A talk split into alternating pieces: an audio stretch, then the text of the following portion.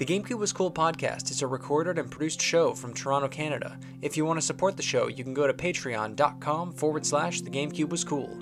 Special thank you to our Patreon supporters for the month of January at the $5 or above level Ira Bell, Dan Wagner, Jed Winters, Christopher Valenz, Joey Sirico, Tristan Panterato, Resident Evil Collector, and Wilshire.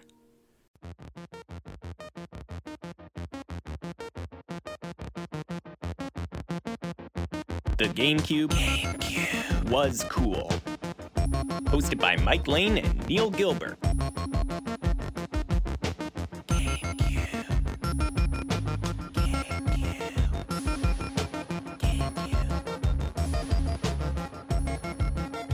All right, Neil, I'm back from a little vacation. Uh, I went to Cuba over New Year's and tried to spread the gospel of the GameCube. You know, communism, it's a big thing that that, that sticks, but GameCube is a little harder to stick. So I want to really bring that to, to the island.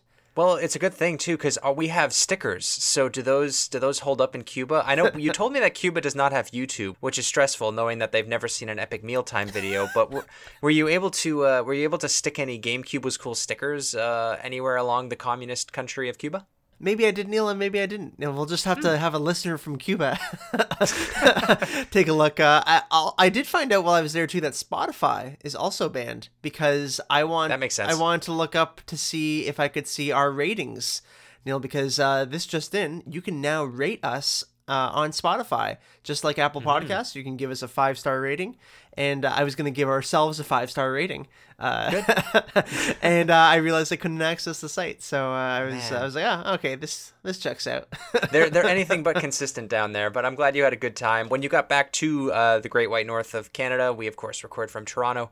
Uh, were you able to uh, give us a rating when you got home? I was, and I saw that we already have 13 five star ratings. So thank you everyone who has already uh, jumped the gun and uh, rated us on Spotify. I believe that started like January 1st. So uh, yeah, it's been a good time in that regard. And uh, of course, we last recorded around Christmas, and I have some gifts to share. Neil, I got uh, I got a couple of Oh. uh, of new games. Uh, no new GameCube games, uh, other than the ones that you got me, which were X Men Legends from you. Thank you very much, as well as Pool Paradise, which was very fitting because I played a lot Yeah. of pool in Cuba. So Pool Paradise, I can now come back to Canada and continue my pool playing. Awesome. That's that's terrific. And then when you go back to Cuba, you'll be a pro uh, playing Pool Paradise, and uh, they have skee ball as well in there. So I hope you enjoy those games. Those are two of the games we talked about back in 2021. Those were on your list of games you wanted. I found those at A&C Games, a very nice retro video game store here in Toronto. Uh, I I did get a uh, a, a GameCube game. Myself, I got uh, Freaky Flyers from my girlfriend, which I haven't actually had a chance to play yet, but uh, I'm really excited. She went through, she goes through all of our episodes, and she especially listens to the last few minutes just to like hear what games I want, Nice. uh, in, in case in case my birthday or uh, Christmas rolls around. Uh, she's got some ideas there uh, ready to go. But uh, what were some of the other things that you got over the holidays? Well, I also got No More Heroes 3, which I'm really excited to play. I I actually did play a bit of it uh, on the plane and am a big fan of it so far. Very surreal and absurdist for sure, but uh, I do love that uh, that series a lot. And I also got the new Mario Party game, Sweet. which is something I would not recommend you pick up and buy for $90. Uh, well, at $90 in Canada, but uh, just because it, it's it's a great game, but it shouldn't be full price. Is basically what Okay. I'm what I'm getting at. I love the fact that I can go and play the old boards uh, from the N64 days, as well as play all the GameCube mini games that are on there, and you can filter by Mm-hmm. just playing GameCube mini games. Which is like one of my Oh favorite gosh. things to do. That's so cool. it's sad that you say that like it's not worth a ninety dollar price tag. Party games in general are tough to justify ninety dollars. We're gonna get into that a lot more today since that's the main topic of the show. Not so much Mario Party, more just the other party games. But uh, even Super Mario Party, which came out uh, what was that three years ago now.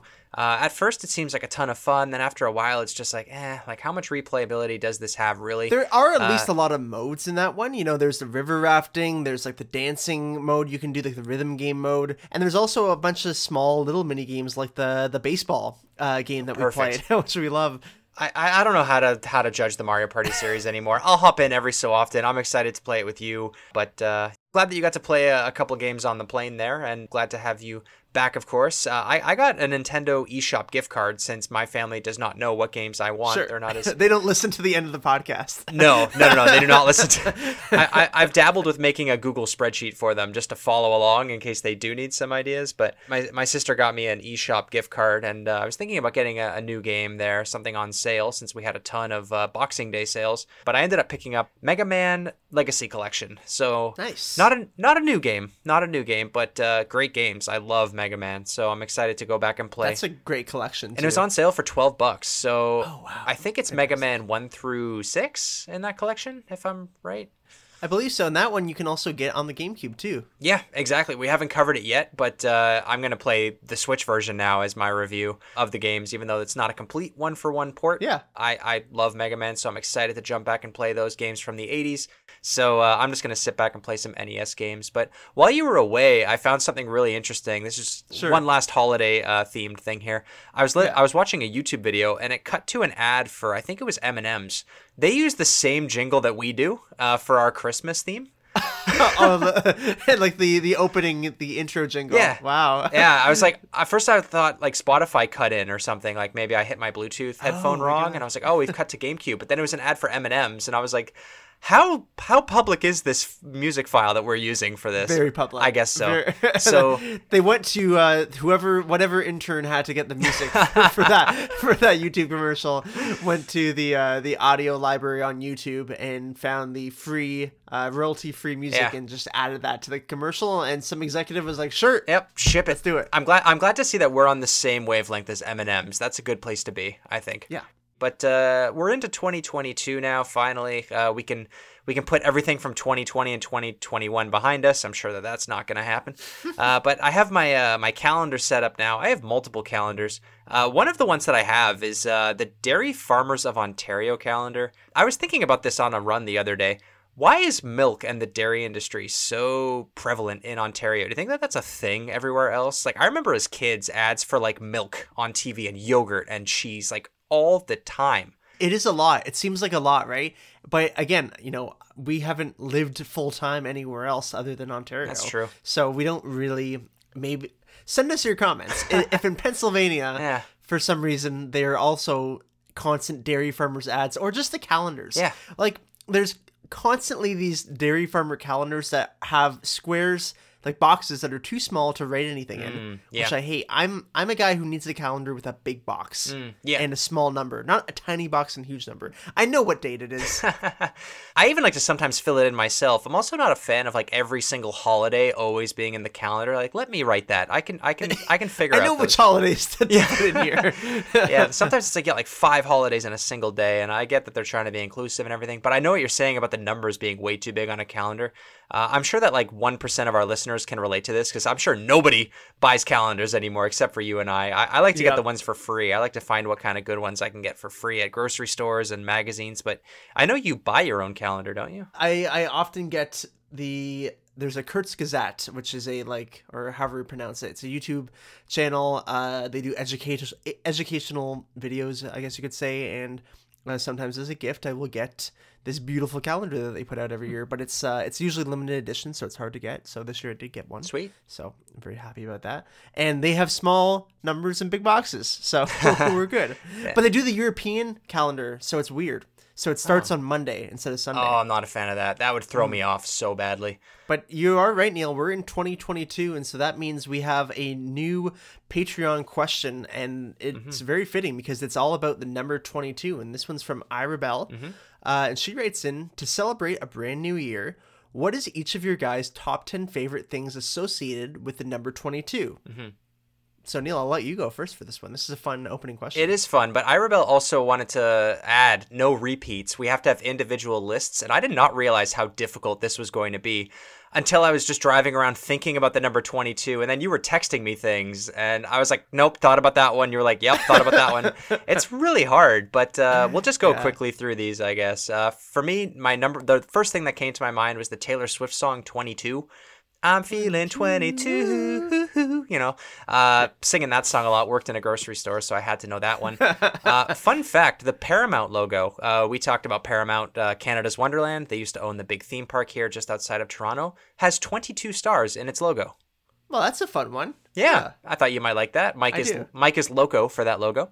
uh, of course, the sem- seminal film Twenty Two Jump Street. Uh, love that movie. Yeah. Uh, my parents got married when they were roughly 22 years old, so for me, it's very strange to look back on like their early wedding photos and whatnot, and just think like, man, I'm six years older than they are now. I didn't know your parents got married that young. Oh my They- god, they were very young. 22. Yeah, like can you imagine us getting married No. at 22? Jesus, no, no, no, no, no, no. Like my dad might have been 23, but my mom was definitely 22. They got Yeah. married in 83, so yeah.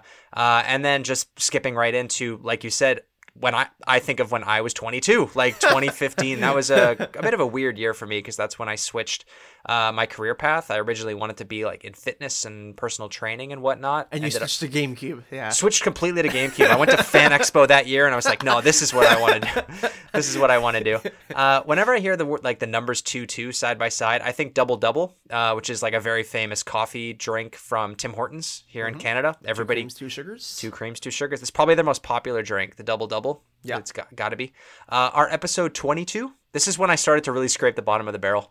Uh, our episode twenty two, which was uh, Final Fantasy, Crystal Chronicles, and RPGs. Okay. Uh, Nightfire is the 22nd James Bond game. oh, I didn't know that. I didn't either. I don't know why I thought about looking that up. I just like counted the James Bond games and Nightfire fell in 22. I think you have to count 007 Racing to make it count, but That's a Bond game. yep, still counts. Yeah. Uh, Fearow is the 22nd Pokemon. Okay, yeah, that's good. Yeah, sure, sure. That's someone I definitely have not thought of. That's a weird Pokemon. Yeah, yeah, Fearow's a weird one early on in the count too. Yeah. And last but not least, believe it or not, I wrote this maybe two or three weeks ago before we broke for the holidays. But Betty White was born in 1922, and she recently passed away. Like Yeah. on New Year's Eve, we got the news there that uh, Betty White unfortunately passed away suddenly. Yeah, Uh, RP. But yeah, I just thought of the year 1922, and uh, that was the year Betty White was born. So uh, rest in peace to her, of course. And sorry to end it on a sour note, but with that, Mike, what are your 10 things that make you uh, think of the number 22?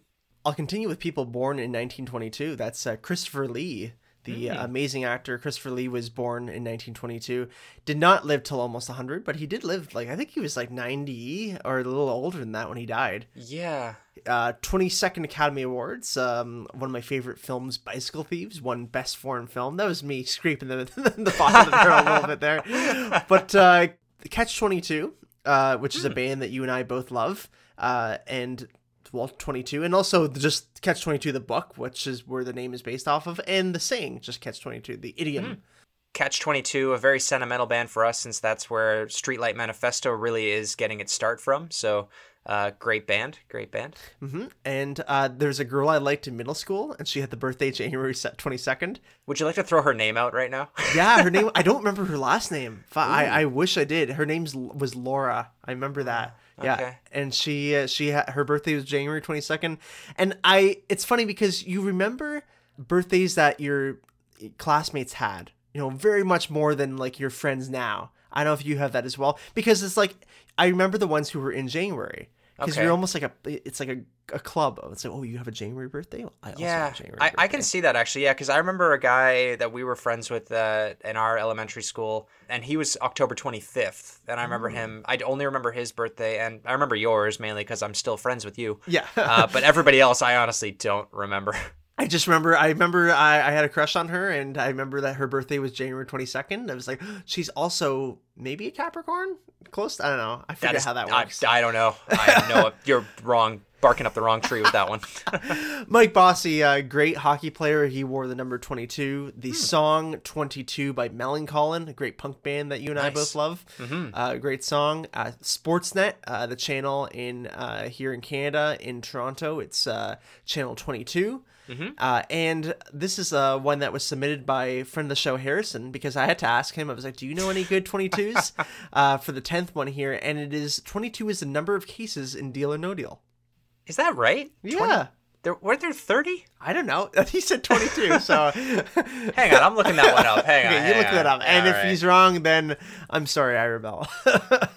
okay, there are 26 cases in Deal or No Deal. So wow. But your favorite case in Deal or No Deal was 22. 22, of if, course. If, if you were to go on Deal or No Deal today in the year 2022, you'd have to pick case number 22. Yeah, that was a good game show. My family and I watched that on a regular basis. But Ira Bell, thank you so much for that opening topic. That was that was actually a tough one. I really appreciate uh, topics like that. And Yeah. lis- listeners, remember if you want to support the show, you can always go over to patreon.com forward slash the GameCube was cool. We have $5 a month and $1 a month tiers.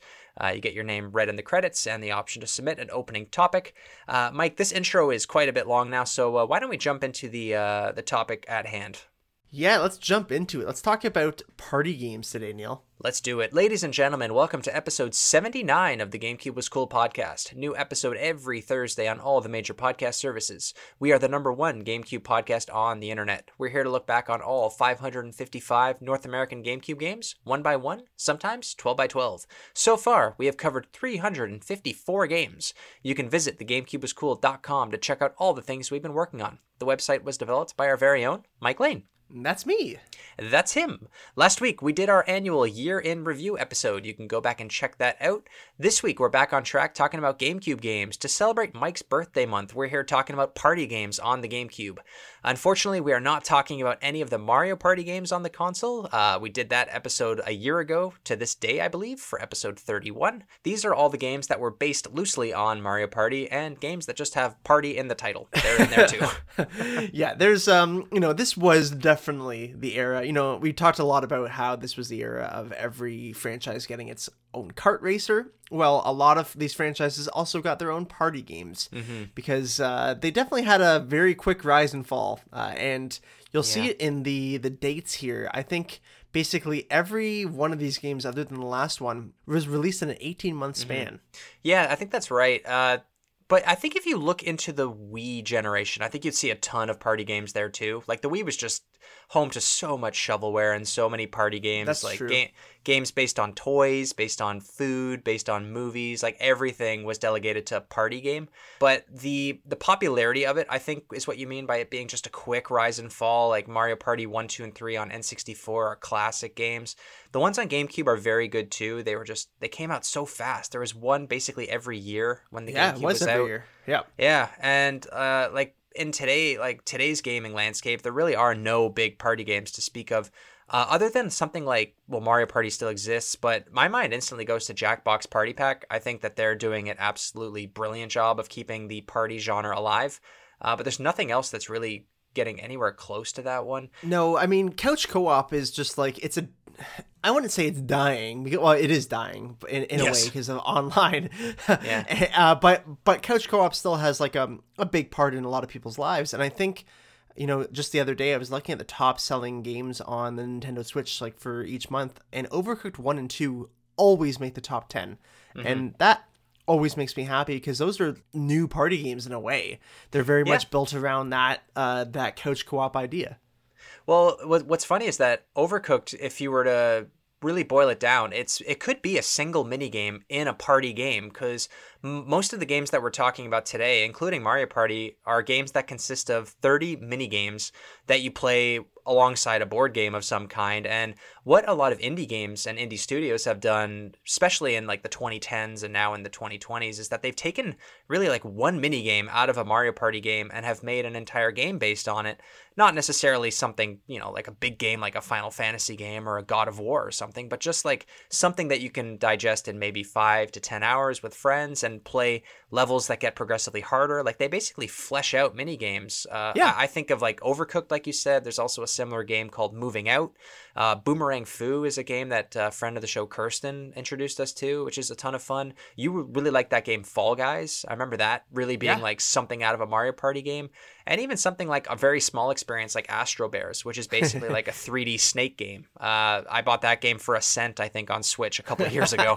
uh, but I was like, this is just a Mario Party mini game. It's, uh, there's nothing to it. Uh, but That's that, a, that's, that's, really an amazing point. Like Yeah. the the fact that like I never even thought about it like that, but you're absolutely right. These great Mario Party games, like you know, I could we can consider one to seven as being all very successful, critically Mm-hmm. and commercially successful Mario Party games.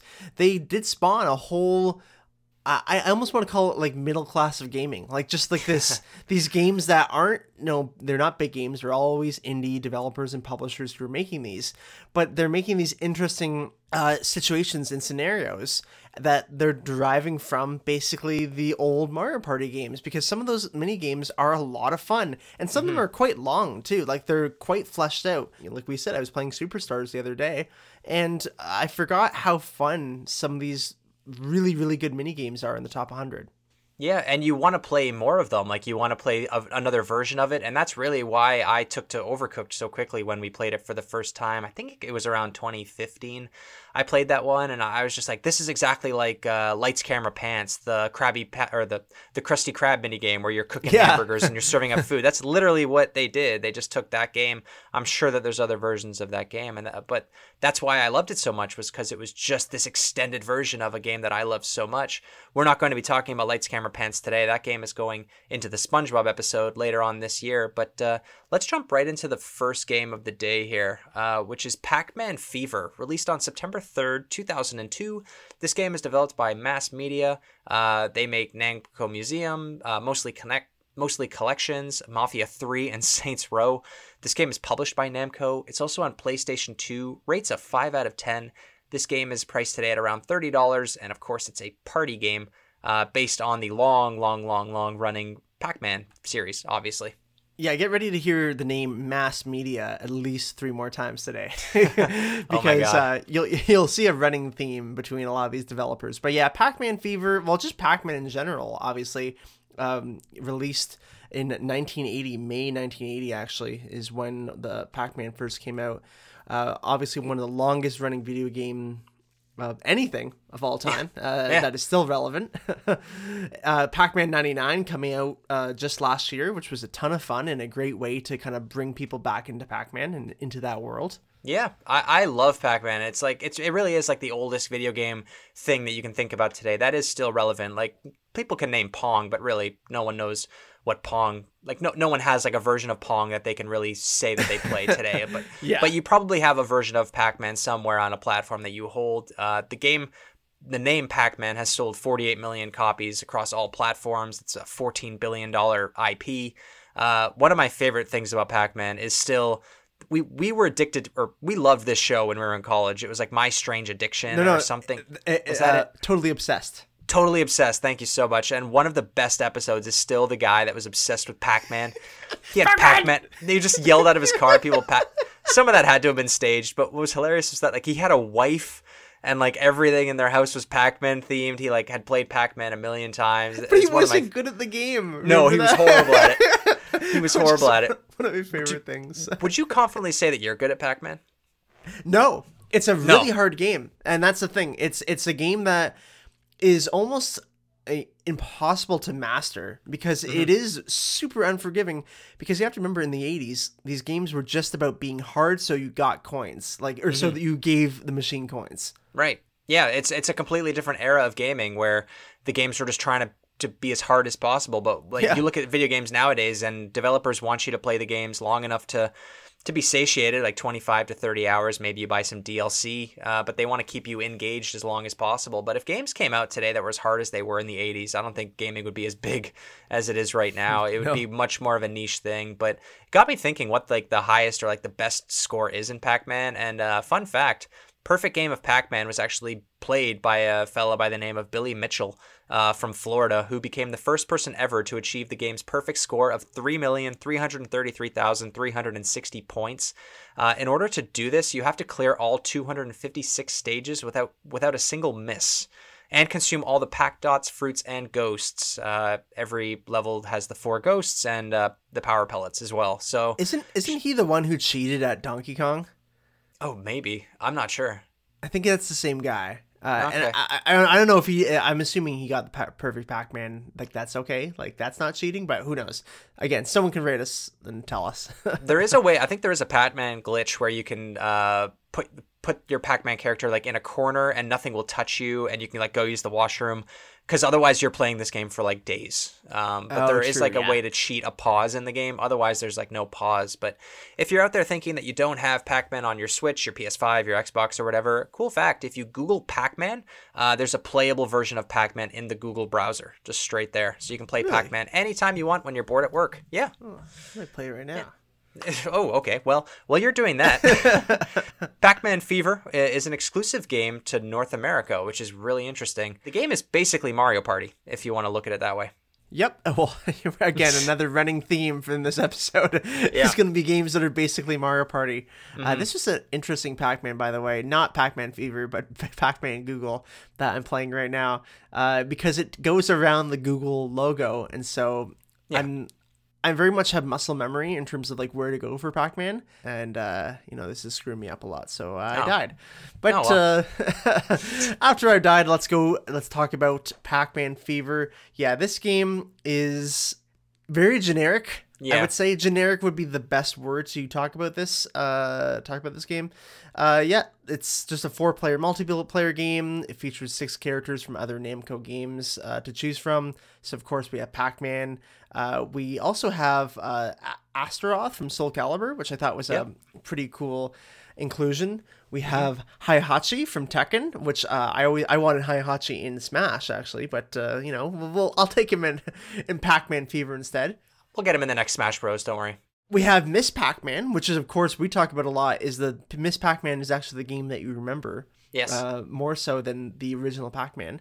Mhm. Uh, we have Tiger Jackson from Tekken and uh, Reiko Nagase from Ridge Racer. I don't, I've never even heard of Ridge Racer, Neil, but that might be dating me because no? Oh, Ridge Racer is actually a pretty well-known franchise. It was really big on uh, PS2 and PSP. Actually, I Uh, think see, that's the why. games that Yeah, Yeah, I'm not sure if they make new games anymore, but I didn't know any of the names of the characters from Ridge Racer. I just Sure. know it as it's up there with like Burnout and Need for Speed and and those types of racing games. So we need to get uh, racing expert Ali on the show to talk more about Ridge Racer. But uh, Pac-Man Fever also has a bunch of different levels in the game too. You've got your classic boards like like a Mario Party game. You've got your tropical, your space, and medieval. Uh, each has its own set of mini games. Uh, it, it really it just sounds like you're explaining a Mario Party game, but it's so weird how like you you erase or you remove the polish from a Mario Party game, and really what what you have left is not fun. Uh, it, it's just it's it just like goes to show you like when you look at these party games, and there's a bunch more we're going to talk about today, but when you take away that charm and polish from Mario Party games, they're really they really are bad. And as as negative as some of the Mario Party games have reviewed over the years, like the ones on Wii and especially Wii U, nothing was ever really quite as bad as like no, nothing ever looked quite as bad as like a Pac-Man Fever or we're going to talk about a Shrek game in a little bit, which is just god awful. um, like none of those games, they all were nicely polished games. They all still had that Nintendo charm. The mini games or the way that the the boards were set up might not have been ideal, but they at least were finished games. exactly. And that's that's the thing here because these games you know, clearly not a lot of love was put into them. Clearly, Namco just farmed out mass media because they knew they had done similar stuff and said, "Hey, just make us a party game. We need one to go out to fulfill this contract." Which it seems like uh, what happened on that one. Uh, honestly, I think I prefer the song to the uh, to, to the game, Neil. Yeah, Pac-Man Fever. It's a hit single by Buckner and Garcia uh, from the early 1980s. Uh, just a song about the classic game Pac-Man.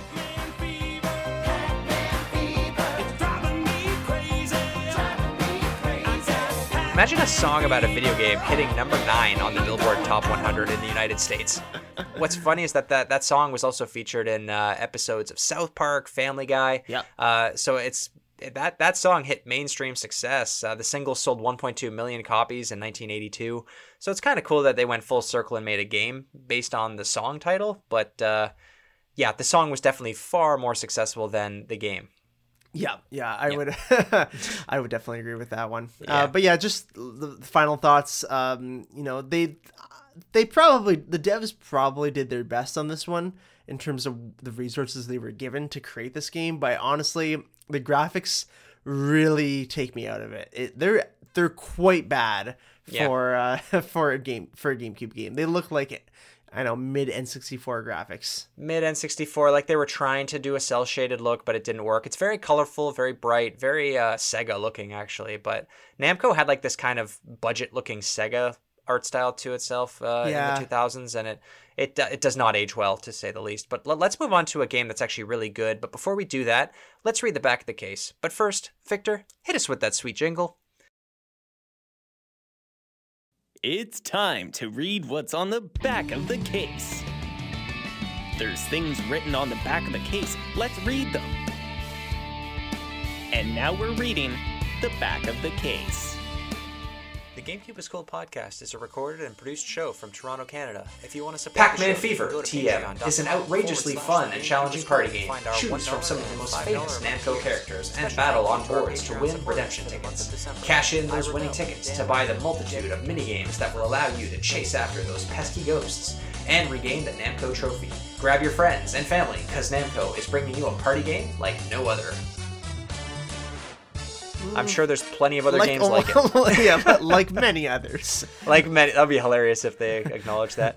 Anyway, let's move on to the a good Pac-Man game here, which is Pac-Man Versus. Came out on December second, two thousand and three. Developed by Nintendo EAD and Namco. This game was published by Namco. It's a GameCube exclusive. Rates an eight out of ten.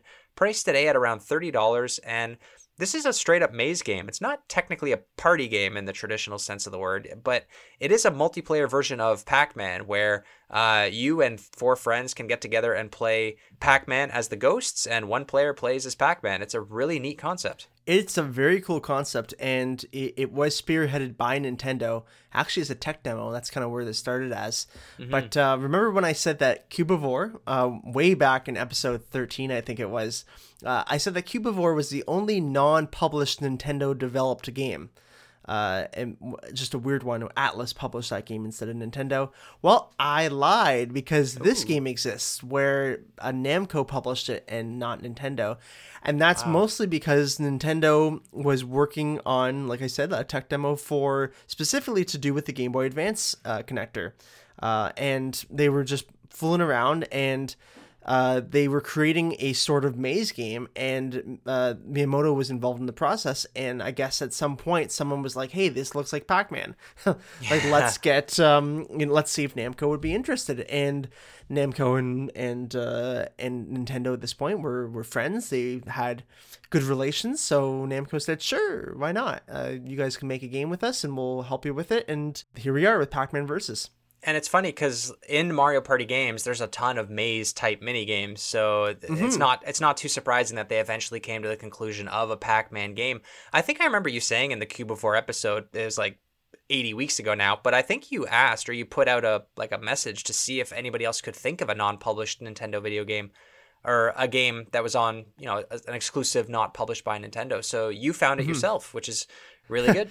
Well yeah, done. there we go. I, well, we had less listeners at that point too, but yeah, that's true. We got a lot more listeners now, and uh, but uh, I think that I, I'm going to go ahead and say it. I think that this is probably the best use of the Game Boy Advance connector that we've seen so far. absolutely, yeah, by far, yeah. I, I think of this almost like a like playing Mafia or Werewolf in the sense of when you start up the game and you actually have four people, it's kind of a randomized version of who's going to be Pac-Man at first. Yeah. Uh, and uh, it's like, oh, you're Pac-Man, and so then everyone else is a ghost running away. And I think it's a, a cool idea of how to do it. The only problem really is the the connector and the fact that you're constantly passing controllers back and forth. Yeah, I don't know why you couldn't have played this without the connector and just play with four GameCube controllers. I get that there's the gimmick where the player with the Game Boy Advance connector is seeing basically a classic Pac-Man board on their Game Boy Advance. Uh, God help you with that. But I mean, if you have an SP, I guess it's okay. But if you're playing on the classic Game Boy Advance, that's got to be rough.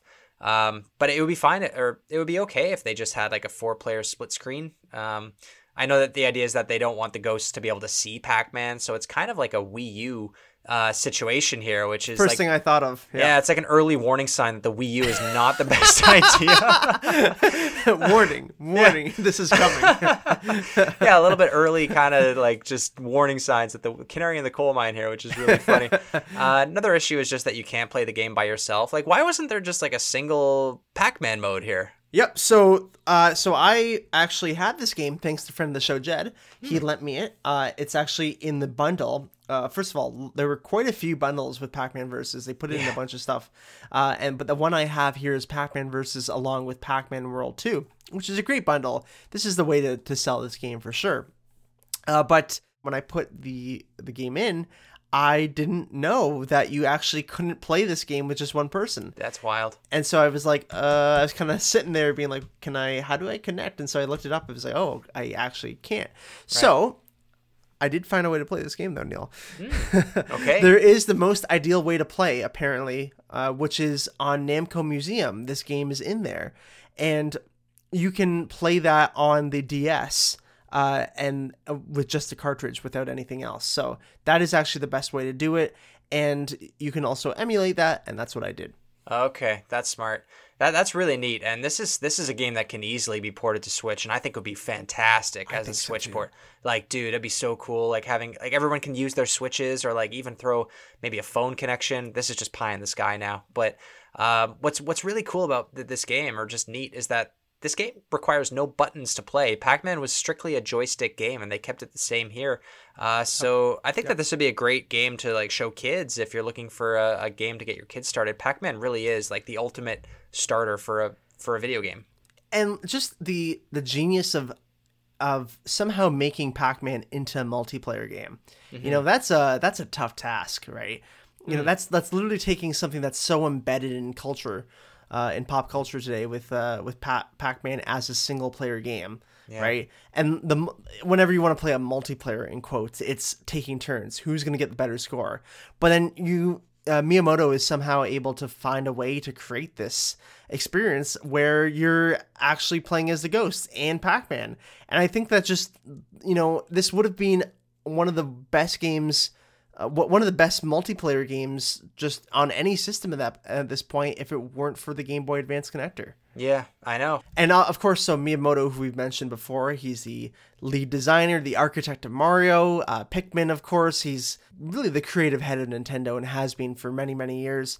And uh, with his inclusion in this, he, of course, brought Mario into the fold in this game in a funny way. Neil, Mario is the announcer, I guess you could say, the commentator. Yeah, he's he's like the commentator. Yeah, and that, that what's funny is that that was actually one of the uh, one of the cri- critiques of the game was that Mario can become a bit annoying, but I actually thought it made it kind of charming. It was really neat. I enjoyed watching like a, a mini game of Pac-Man versus the Ghost and hearing Mario say things. And, Oh no! yeah, it was it was great. I, I really liked it. At first, Yeah, I thought it might have been Luigi, but it was kind of hard to tell at first. But yeah, it is Mario. You're right. hearing him yell Pac-Man versus like when the game starts up was one of the weirdest experiences I've I've ever had. Yeah, has he ever has he ever yelled a game that isn't a Mario game? Exactly. That's what I was thinking, right? Where he's like Pac-Man versus. And I was So like, weird. whoa, that's really weird. And Yeah. even the music. So I gotta give a huge credit to the music here.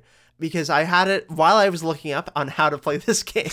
while I had it on my screen, I had the music going in the main menu. Yeah. And you know, I was there for a while, and then I realized I was like, "Oh my god, this is this is the Pac-Man theme, mm-hmm. but completely reorchestrated and redone to like almost like a Mario Party theme."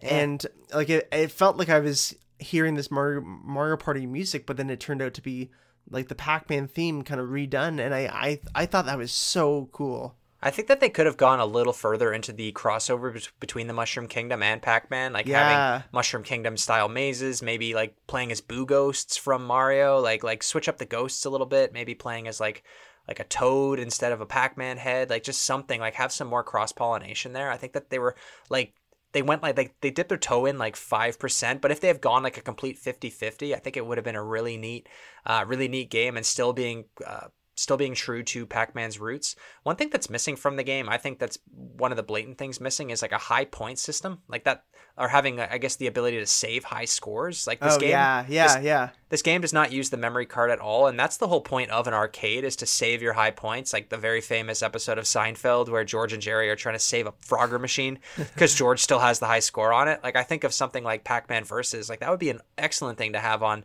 have like a leaderboard for it to show like who's the best Pac-Man of your family and friends and everything. Like save those high scores. I think that that would be a really neat thing to do, uh, especially like nowadays with online leaderboards and everything. Uh, you don't have to save everything on a memory stick. You can put it straight onto your your Nintendo ID or something and play against each other.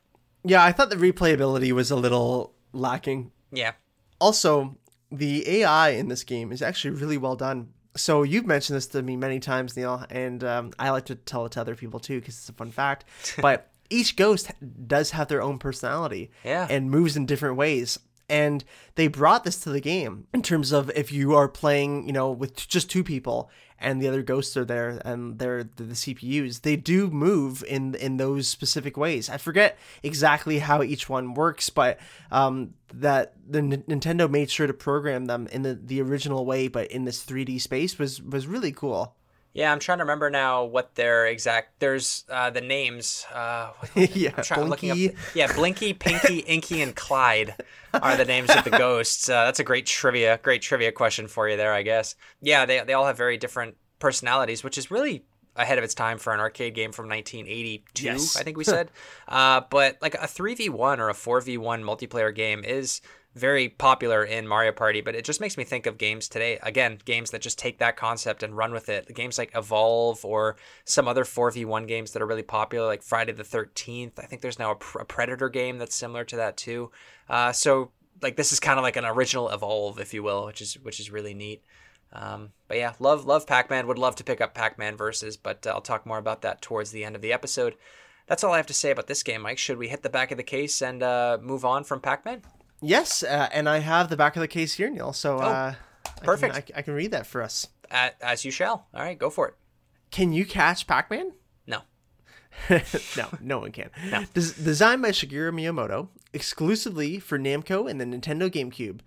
Choose from six different mazes and play as either Pac-Man or the Ghosts. Supports two to four players, so compete against your friends to earn points and win the game.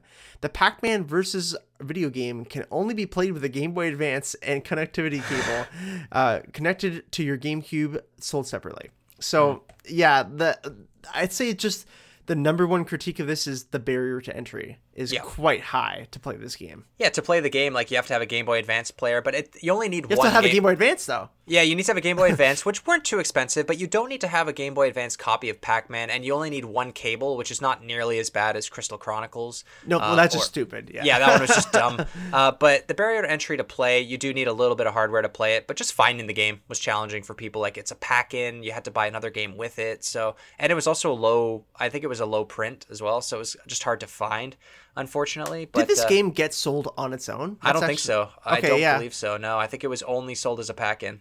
Yeah, because I saw it with Pac-Man World Two. I also saw it with iNinja, Mm-hmm. uh, which is a bundle uh, I saw a couple times, and I think I saw it with another one, maybe Pac-Man World Three. Yeah, it was packed in with. I have it in my notes here. Let me see. It was packed in with R Racing Evolution, I Oh, Ninja, yeah. and then Pac-Man uh, World Two. So, Okay. Yeah, it makes it a little difficult to pick up when your game is only a pack-in. I don't know. That's very much a 2000s thing. I don't know why. Uh, why that was an idea. I got it for like maybe movie tie-ins, but uh, no, not for a not for a Namco only game. Nope. But- nope. Let's move on here to our next game of the day, which is Monopoly Party, which was released on November 20th, 2002. This game is developed by Runecraft. They're responsible for a Butt Ugly Martians game that never got released in North America and Super Bubble Pop. This game is published by Infogrames, also on PS2, rates a 5 out of 10, priced today at around $20. This is, of course, a party game, like we've said before. Uh, before we jump into this game, though, Mike, let's talk really quickly about Monopoly and the history around it. I thought you were gonna say let's talk really quickly about butt ugly Martians because I'm really sad that we we that's not a North American game. I would like Yeah. to talk about that at one point, but uh, Sure. maybe in a in a uh, PAL region uh, episode we'll have at some point. We'll talk about butt ugly Martians. But Sure. yes, Monopoly. Of course, we've all played it. Literally, uh, uh, there's no way there's someone who's listened to this who's never played Monopoly. No. Uh, th- you you have to. Yeah. You might hate playing Monopoly. I, I'm sure lots of people do. Mm-hmm. Uh, lots of people have had horrible 10 hour experiences playing Monopoly because this game never seems to end. I, I can't remember ever winning Monopoly. Well, I've heard I've heard that games that, that take too long in Monopoly just means that you're not playing with the correct house rules or that your house rules are wrong. I've heard that a proper game of Monopoly shouldn't last longer than an hour. But but if you make, I don't think I've ever played No. something a Mo- Monopoly game that's lasted. I've listened to podcasts though with serious Monopoly players and they're done in 30 minutes because like they there's no hostages. Like it's a it's a Yeah. brutal like it's it's risk on steroids basically. Uh, but yeah, it's an insanely popular board game like in pop culture. Everybody knows the phrase like do not pass go, go to jail, like collect 200 Probably the first board game, really. it really is one of the first like mass marketed board games all the way back it dates all the way back to 1935 by parker brothers who are still around today. Uh, it's de- it was designed by lizzie magie and charles darrow it was created to demonstrate that an economy that rewards wealth creation is better than one where monopolists work under few constraints, uh, which I find hilarious because there are multiple Disney Monopoly boards. nice. Very, thank you. But it's actually based on the 1903 board game, The Landlord's Game, which is kind of similar. That was the one I believe that Lizzie Magie created, and then Charles Darrow made it into more of what we know today as Monopoly. Uh, but it's been printed in uh, over 100 over 100 countries and in 37 languages. Uh, there's 23 video games based on the board game, and according to Variety, there's over 300 official versions of Monopoly, the board game. Oh, I can believe it. I can believe there's more. Like I, Yeah. I I've seen a thousand. It feels like I've seen a thousand licensed Monopoly games. They're everywhere. Dude, there's there's a I- Monopoly board game. Uh, I you and I both lived in Mississauga, a small uh, you know suburb outside of Toronto. There's a Monopoly Mississauga if you go to Walmart in uh, in that area. Wow. Yeah. See, like it, they're everywhere. It's. I, I grew up playing the NHL Monopoly. Ooh. Uh, and I had so much fun playing that. One of my favorite memories was was playing with my uncle, playing um uh, and it, my my version of NHL Monopoly, and he also had Lord of the Rings Monopoly. Okay. And so we would play that a lot. I think uh, the the two blue tiles were the Leafs and the Canadiens Okay. for uh, uh, for hockey, and then I believe uh, for Lord of the Rings it was Sauron and uh, who Gollum. I don't know what. no, Gollum was a red one, I believe. Oh my god, I can't. Why can't I think? Maybe it was just the Shire. It could have been the Shire. Could have been. It, it's Yeah. funny how you amass copies of Monopoly. At least my family did. We would just get random copies for Christmas. Like we had Monopoly, Monopoly Junior, Monopoly Star Wars, and then Monopoly SpongeBob. Which Do you remember what the blue tiles were in SpongeBob? no, no idea. I don't remember Krusty ever. Krab. It's got to be Krusty Krab. Probably. I think we should play that version really soon, though. I think that'd be a lot of Yeah, fun. we should. I, I, I, I- I do love collecting like versions of Monopoly or just seeing like there's Nintendo Monopoly out there, of course, like Zelda Monopoly. I just like how many versions do you need before it just gets ridiculous, right?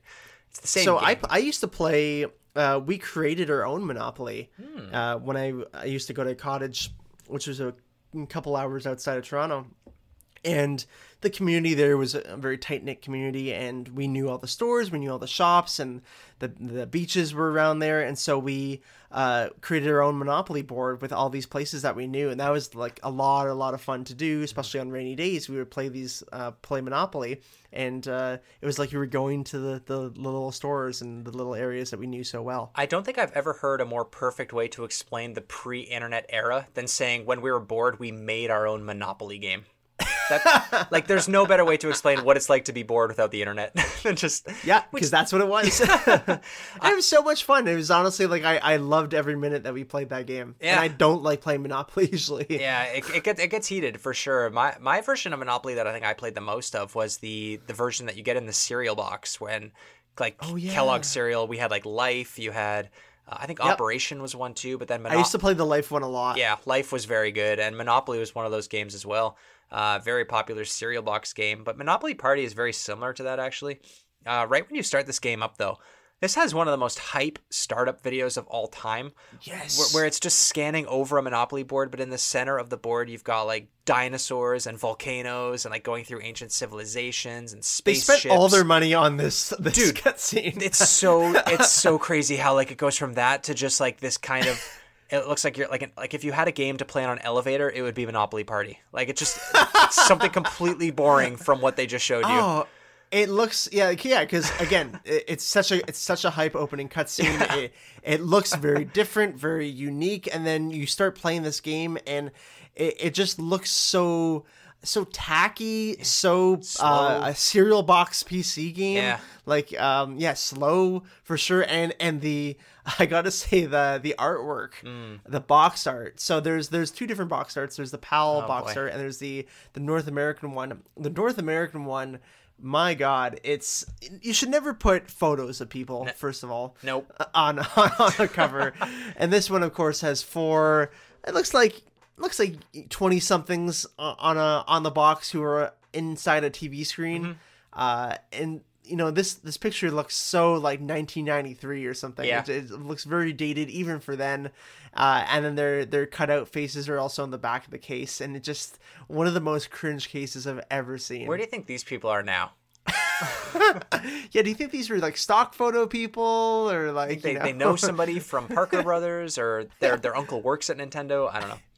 Yeah, it uh, that that the the European case is much much better. Hmm. Uh, I mean, much better in the sense that there's no actual people on it. It's still not very good. the The only thing that Monopoly should have on it is just the board itself. Like you, that sells itself right there. You don't need to have anything else. Yeah, or just like the the guy, like the picture of the Just the logo, the yeah, Monopoly like guy, the- or like a picture of Yeah. like the pieces lined up on the board uh, with the dice and the money stacked up behind them.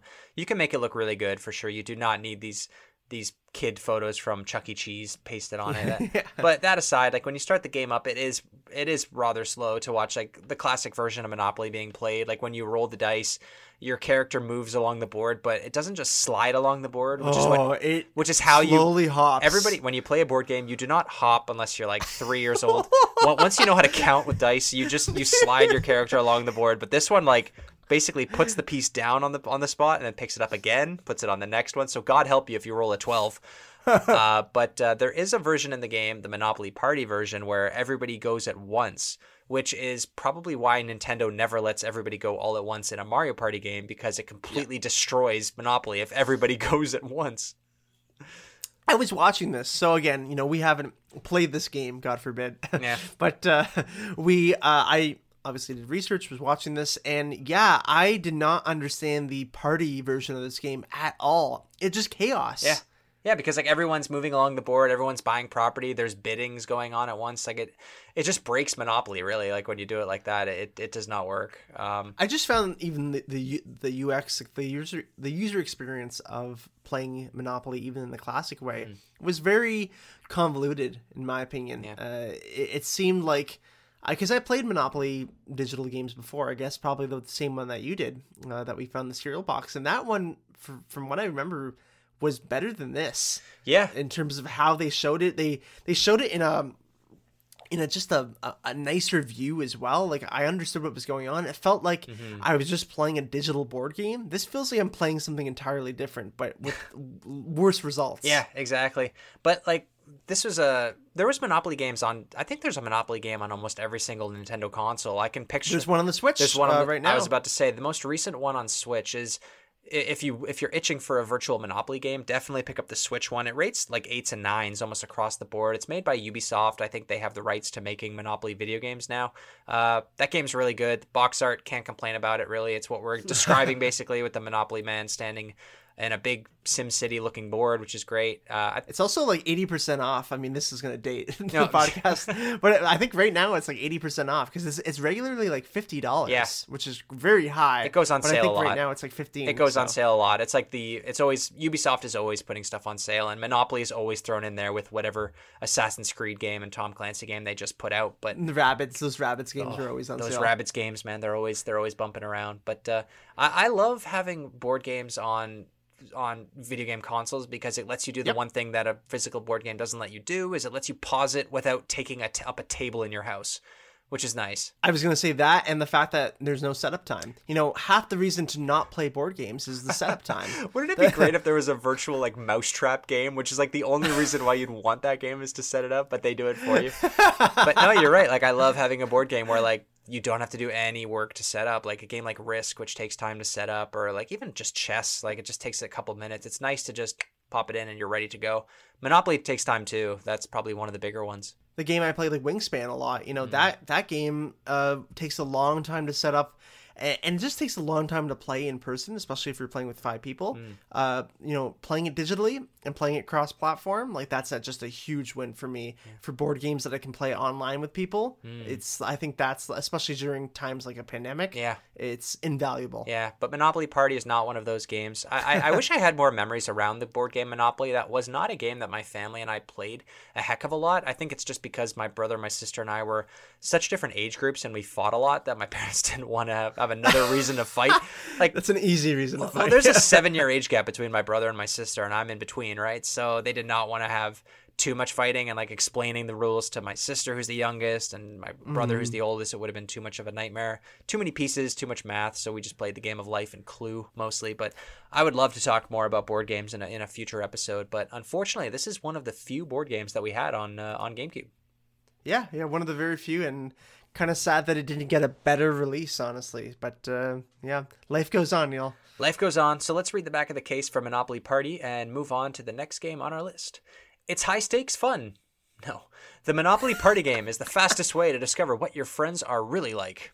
It's an intense buying, trading, building, and deal making frenzy because every player moves at the same time. Who will cut you a deal when the chips are down, and who will bankrupt you faster than you can say Marvin Gardens? Play the Monopoly Party game and find out. I will say the other thing that really had a big loss for me for this game was that there were no licenses or no attempts hmm. to have license like different different boards for different licenses you know like i think right now it's just like space Yeah. there's the the jungle one or dinosaurs or whatever it would have been really cool if they did try and get some licenses in there Like, imagine if they um, did come out with a Monopoly game and were like, yep, all 300 boards, here they are. Like, Yeah, like I mean, obviously that's not to happen. No. But like, even like even a, like six, you know, I'll take six boards that have different licenses, like a Warner Monopoly or something. I don't know. That'd be really neat. They, they got around it. Like they did a fantasy board instead of Lord of the Rings. They did a sci-fi board instead of Star Wars. Like prehistoric Yeah. instead of Jurassic Park. Like you can see where the th- the uh, the franchises would have been. But that would actually be a really neat way for uh, Parker Brothers to like admit what the official boards are. If they said like featuring up until 2022 all official Monopoly boards, like canon Monopoly boards, if you will. I think that'd be really funny. Uh, funny thing to put out just to piss off anybody that thinks that they own a rare piece of Monopoly history when they don't. But let's move on to my favorite game on the list today, which is Shrek Super Party. Was released on May 30th, 2003, developed by Mass Media, published by TDK Mediactive platform. It's also on PS2. This game rates a 4 out of 10, priced today at around $25. Uh, we're going to talk a lot more about Shrek as a franchise, way more. We're going to give Shrek uh, its own episode uh, a wee bit later, but for now, we're just going to talk about uh, the game, this game. Uh, but just to give you a brief overview, Shrek, of course, is the 2001 animated film made by DreamWorks. Uh, this is one of my favorite animated films of all time. It's an absolute classic. Mike and I, we were about eight years old when that movie came out. Uh, really excited to talk about that movie and franchise uh, later. But until then, uh, let's talk about uh, this tragic game. yeah so uh, okay let's just let's just start this off by you know when we watch the initial cutscene and we're getting into shrek. This is 2003 shrek 2 is about to come out. I'm all excited. And then i see these horrifically designed characters uh, why d- why are they all having why do they all have big heads I don't, and why are their bodies so little? it's like they're all in big head mode Yeah, it's terrifying though because like their their faces are hyper animated. Like Yeah. they're super expressive. Like so Shrek was pretty ahead of its time, I think, in terms of just computer generating uh, a computer generated film. Like it was going head to head with Pixar films at the time, like Toy Story 2, uh, Bugs Life, Monsters Inc., The Incredibles. So Sh- Shrek was a pretty big deal in that it was Dre- Yeah. DreamWorks' second at bat, I guess, after Antz, I think. And it was it was really cool. Like it was a complete fairy tale, just made up of well, it's based on a book, I suppose. But um, I think that they were just trying to show off like what they did in the movie and try and bring it over to a party game. But it, my God, every time like they cut to a character like standing on the board, I was laughing out loud just watching these characters stare oh, off. me too, Like their eyes are moving, too. their bodies are bopping, like they just look like nightmare fuel. I, I don't know who who thought this was a good idea to always have them design like this throughout the entire like maybe it was like oh this is funny because it's like a kids game and we'll make it so like they have big heads mm-hmm. because that's funny for kids i guess but like also just the fact that this game exists the audacity of them making a party game and, and we're gonna there's six shrek games i believe on the gamecube so we're gonna talk about that in the shrek episode Yeah. but um you know making a party game for shrek after just one movie Hmm. is pretty crazy like that's i don't i can't think of anything that that even does that now Well, it, it's funny because they definitely made this game while they were making the movie, and you can tell by the character selections that they went with. They went with Shrek, Fiona, and Donkey, which makes sense. They went with Farquaad, Yeah. that makes sense. But then their two other characters were the Executioner and Robin Hood, who not exactly the best choices in terms of characters you could have gone with. Like the Executioner, what was his name? Uh, his name is Thelonious, Thelonious. apparently Yep. which I did not know. Uh, why? Yeah, I mean, I guess you're really strapped for characters. Why didn't they have the dragon? I guess it's too. She's too big. Yeah, the dragon's like you got that Ridley problem with the dragon from Shrek. Yeah. I would have thought maybe the gingerbread man, but he's too small. Yeah, Some of the uh, other fairy tale characters, like the wolf, like the pigs. the pigs, yeah, the three little pigs could be like your, your they could be your ice climbers character. Um, I, I guess that they had to go with characters that were sort of the same size as Shrek, Fiona, Donkey, Farquaad. I don't know But- because their heads are all exactly. The they could have just made them like heads but I, I just, it's it's funny revisionist history like how the characters that they went with are just not right. Um but they bet on robin hood for some reason. I forgot robin hood was in this film briefly. Um, Yep. and the executioner has i think two lines in the entire film so that's interesting.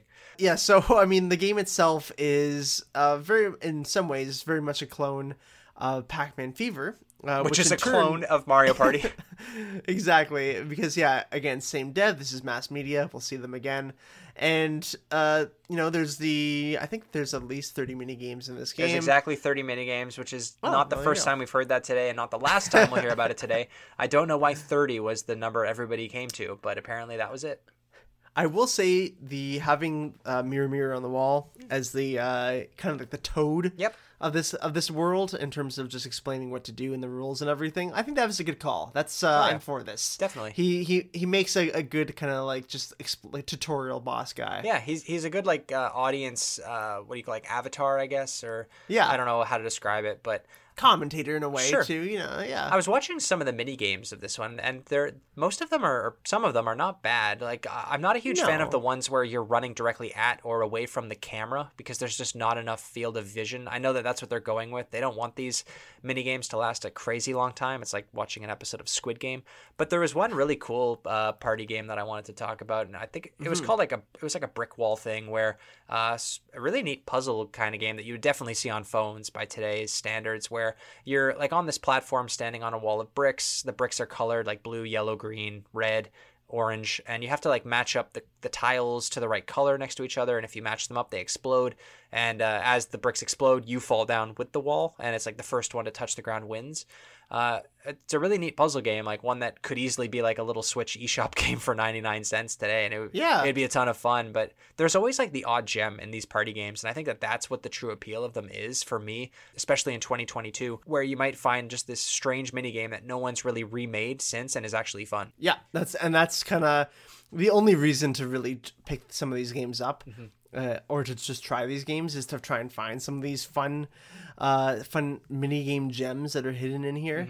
Because yeah, o- overall, I mean, it's you're not having a lot of fun going through this, and it's uh, just very slow, just like Monopoly Party as well. It takes a long time to get through Yeah. these games. Like my god, uh, I do kind of like the fact that they're not necessarily boards in this one. Uh, they're more disguised as that you're being like in a town almost, and you're moving through it. And so I think that was a little nicer. It feels like you're more in in the world of Shrek. Yeah. Uh, there's a lot of different things happening on the board. You know, there's like that Jack and the Beanstalk kind of style. you- You're flying on leaves sometimes.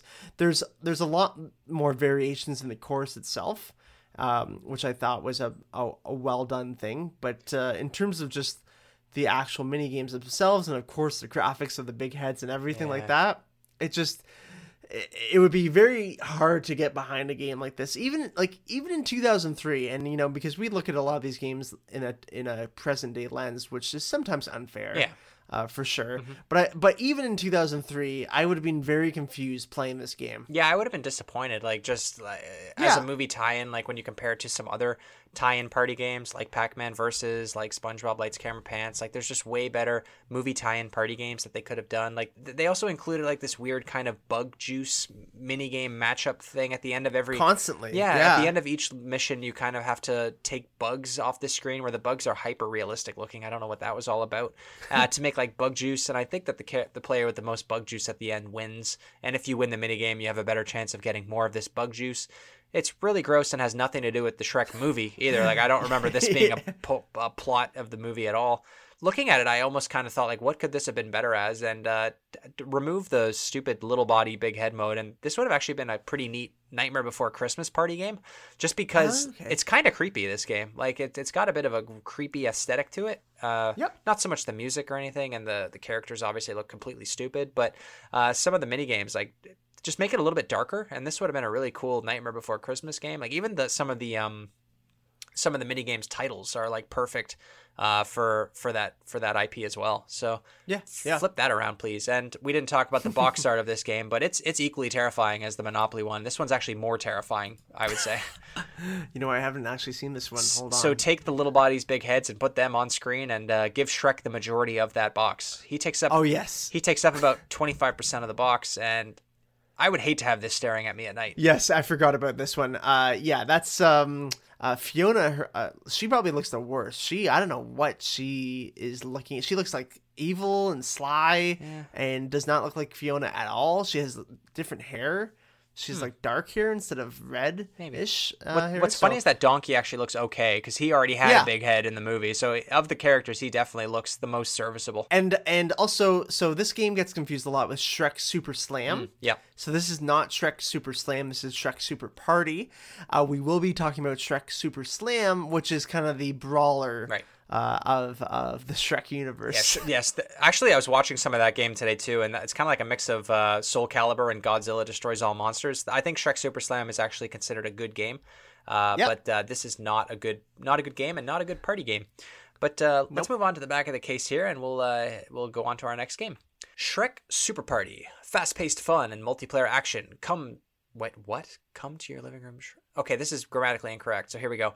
Fast-paced fun and multiplayer action. Come to your living room in Shrek Super Party. Great. Shouldn't it be comes? Yep. Yeah, For all pla yep.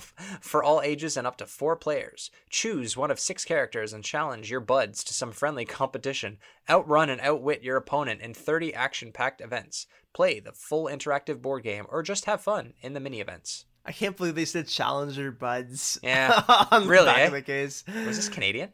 Challenger Buds. Challenger buds, eh?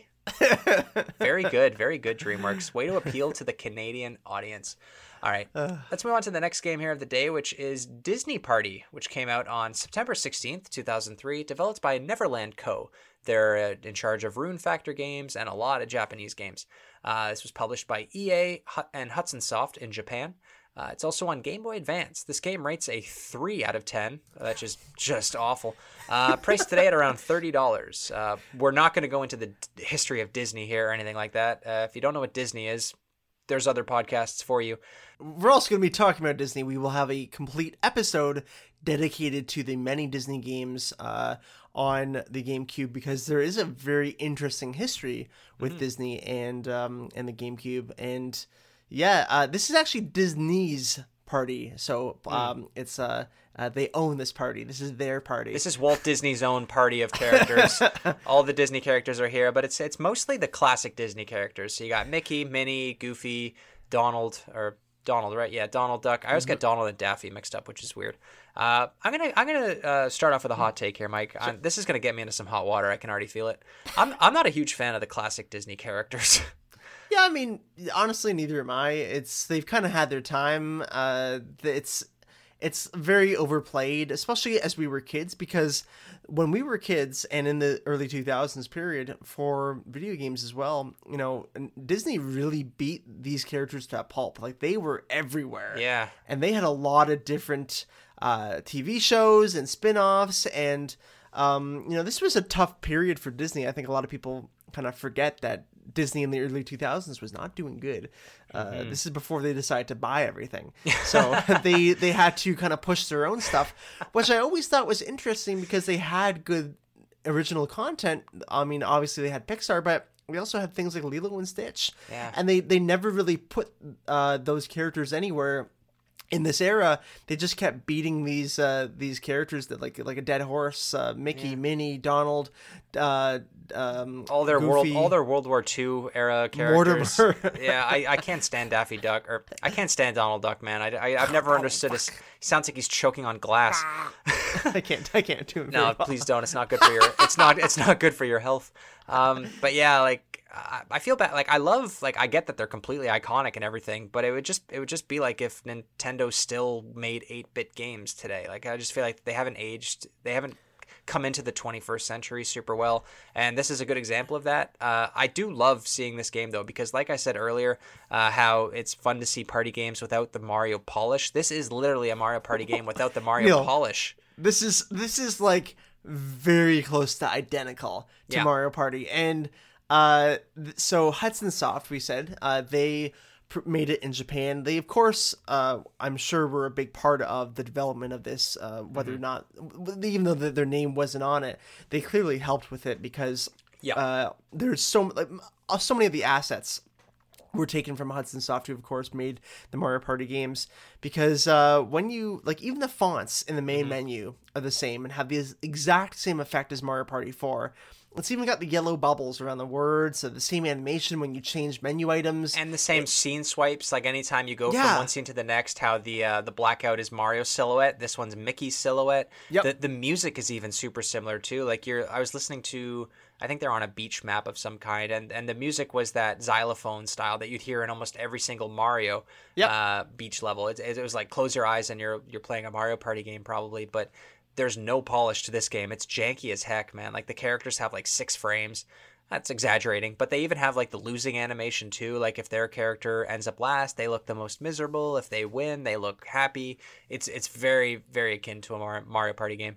Very, oh yeah, very very similar. Like it honestly might as well be the same game, but just not done as well and not with that Nintendo magic. And funny enough, uh, this is one of ten Disney games that were released between 2002 and 2006 for the GameCube, all using the original Disney characters, like I said before. Yeah, it does feature some of the other like I I don't know what you'd call them the non Disney Disney characters, if you will. Like uh, Tinkerbell's in there. Um, at first, I thought it was strictly uh, the uh, the classic characters, but there are some characters from other Disney films, which is good, I guess. But uh, what's the old uh, what's the old duck's name? Scrooge McDuck or whatever. Um, yeah, Scrooge McDuck, yeah, of course. of He's course. basically Toadsworth in this game. yeah, yeah. He's literally Toadsworth. He like I think they even do the same um, thing. oh yeah. Oh, I, I some of the audio cues are reused. I can I could Yeah. already tell. Uh, there's a, qu- uh, quite a few mini games that are almost the same. Specifically, one that is on a pirate ship. So I think Mario Party Four did the same one, where it's you all have cannons. Uh, and it, they, they disguise them a little bit more. I think Mario Party 4, it's actually water guns that you're shooting. Um, and you're trying to shoot the ship, and it's moving back and forth, and you're trying to get I guess points from the ship. And this one they made the, the ship a pirate ship and they have a pirate on it and you're shooting cannons instead. But I can tell the textures, the the looks, the everything is the same. Yeah. It just reskinned basically. Yeah, and even like some of the uh, the water levels, like I was talking about before, like you're jumping from rock to rock, and instead of avoiding uh, the the fish from you know Super Mario World, you're you're just avoiding like non, you're just avoiding Disney fish number five. I don't know what movie they're supposed to be from. Just these generic looking fish, like they just take. It's just taking the charm out of Mario and giving it a Disney skin, and it's not even a good Disney skin. Like that, this this had potential to be a great game. I don't want to knock Disney too much here. Like in the 2000s, yeah, they were going through a rough time, but some of those movies from that era, man, they were classics. Like course. Lilo, Lilo and Stitch is great. I love uh, Emperor's New Groove. That's one of my favorite Yeah. Disney films. Really good stuff. Um, and this this did not show what Disney was capable of. Later on, they come out with some better stuff. Like everyone loves Kingdom Hearts, of course, but sad to say, sad to think that this is our Kingdom Hearts on GameCube. Uh, PlayStation owners got that, and we get this, which is just too bad. it just it just is really like if you think about this today disney would never ever lend their name to such a half-assed uh creation as No. as this because you know it, it hurts the brand. And um and for for me for this one it definitely hurts the brand for disney. Like it's it's just a worse version in literally every way than than mario party. And even you know we've talked about some of these other games how uh, there's a couple of diamonds in the rough in terms of the actual mini games. Well, again, this is these mini games are basically the same as Mario Party, so you might as well just get the better versions of them in Mario Party. and it's it's taking Mario Party's characters, which are all beloved, and Disney characters are too. But my God, Disney characters are annoying to hear, like going ho ho, and like anytime they get hit, it's like just irritating to hear them all. Disney characters talking at once is so annoying. I don't know what, it, especially Donald Duck, man, I can't stand him. Uh, but you like Goofy, don't you? I love Goofy. Oh yeah, gotta love Goofy. Um, I feel bad because like I think that a lot of people have nostalgia for them, but I think a lot of it is like anytime you hear people talk about party games and them being great is just nostalgia goggles talking. Um, even Mario Party to a certain extent, I don't Yeah. know if those games would be as good if they didn't have that Nintendo polish. Like if we got a Mario Party game that looks like Disney Party, uh, I think we'd be talking very differently about the franchise. It's okay, Neil. Don't worry. Next week we'll talk about some very critically acclaimed games. But for now, let's move on to the back of the case of Disney's Party. Come and join the party. Join the party with Mickey and his pals. Not buds, pals this time. Ah. Yeah. Over 30 exciting minigames, including Old Town Shootout and Defeat the Pirates. Explore eight different worlds, each with its own unique theme. Four game modes, including play in pairs and minigame. Play with up to three friends in multiplayer modes. See, 30 minigames. Once Why again. would they tell me the names of the mini games? I don't know. Uh, I, yeah, it doesn't really explain to you what they are. I guess that's true. It- It's just like, oh yeah, of course, you know that one. It's, it's almost like you know the you know the ones in Mario Party. Well, we we've got some of them. Also, I can't imagine a Disney kids game for all for all intents and purposes putting Old Town Shootout on the on the case as well. I think that that's It's Old Town Road sequel. eh, it doesn't hold up anymore in uh, in today's world. But uh, let's move on to another game here, which is technically another Disney franchise. We have Jim Henson's Muppets Party Cruise. That's a long name. Released on November 11th, 2003. This game was developed by Mass Media. This is the third game today. Developed by Mass Media. It's published by TDK Mediactive. It's also on PS2. Rates today at about a 6 out of 10. Priced at $35. And uh, the Muppets. This is the first time that we've talked about the Muppets on this show. I'm a big fan of the Muppets. Uh, all, all the way back to 1955. I wasn't around that's back when you then. that's when you watched that's them. I'm a day I'm a day oneer, Mike. I'm a day oneer of the Muppets. Created by Jim Henson, originally known as Sam and Friends, later on rebranded as the Muppets, later on crossed over into Sesame Street. Henson Workshop has created a ton of great films over the year, like Labyrinth, Dark Crystal, bunch of characters on Star Wars. Like the list goes on on how many uh how many anytime you've seen a puppet in a film, it probably had Henson Workshop creating it. Frank Oz probably. Frank Oz is voicing it, yeah, for sure, of course. Um, but Sesame Streets and the Muppets have grossed over nine billion dollars in the last, what is that now, sixty-seven years or so? Yeah, It's the Yep. 55th highest grossing media franchise. Uh, we love talking about this. Right behind Thomas the Tank Engine and right ahead of Monster Strike. I don't even know what that is. I know what Monster Strike is, but I love Thomas and I love Mm-hmm. the Muppets. Yeah, it's um I'm really sad that we won't be able to do the Muppets complete justice obviously in this episode because um, we're covering many games today and many franchises. Uh, but we Mm-hmm. do love the Muppets uh, and I love the Muppets movie, the the the re kind of reboot one in 2011 I believe. Um, We saw that one in theaters together. we did. Great music great acting great just great story. It was really well done and i think like uh, something that was very hard to do it's hard to make a good muppets movie in a modern day. Um, but I, I was very happy to see that love kermit love fozzie love uh, love all the characters. I always loved miss piggy when i was growing up. I thought i thought she was so funny. Uh, and uh, yeah I, I I have a lot of fond memories with the muppets. Both my parents really really liked the muppets. And Yeah. I remember watching a lot of uh, I remember watching a lot of musical things with the Muppets because that's something that I think they did really well, better than anyone else at that time. Was that they incorporated a lot of music and musicians into their um, into their world.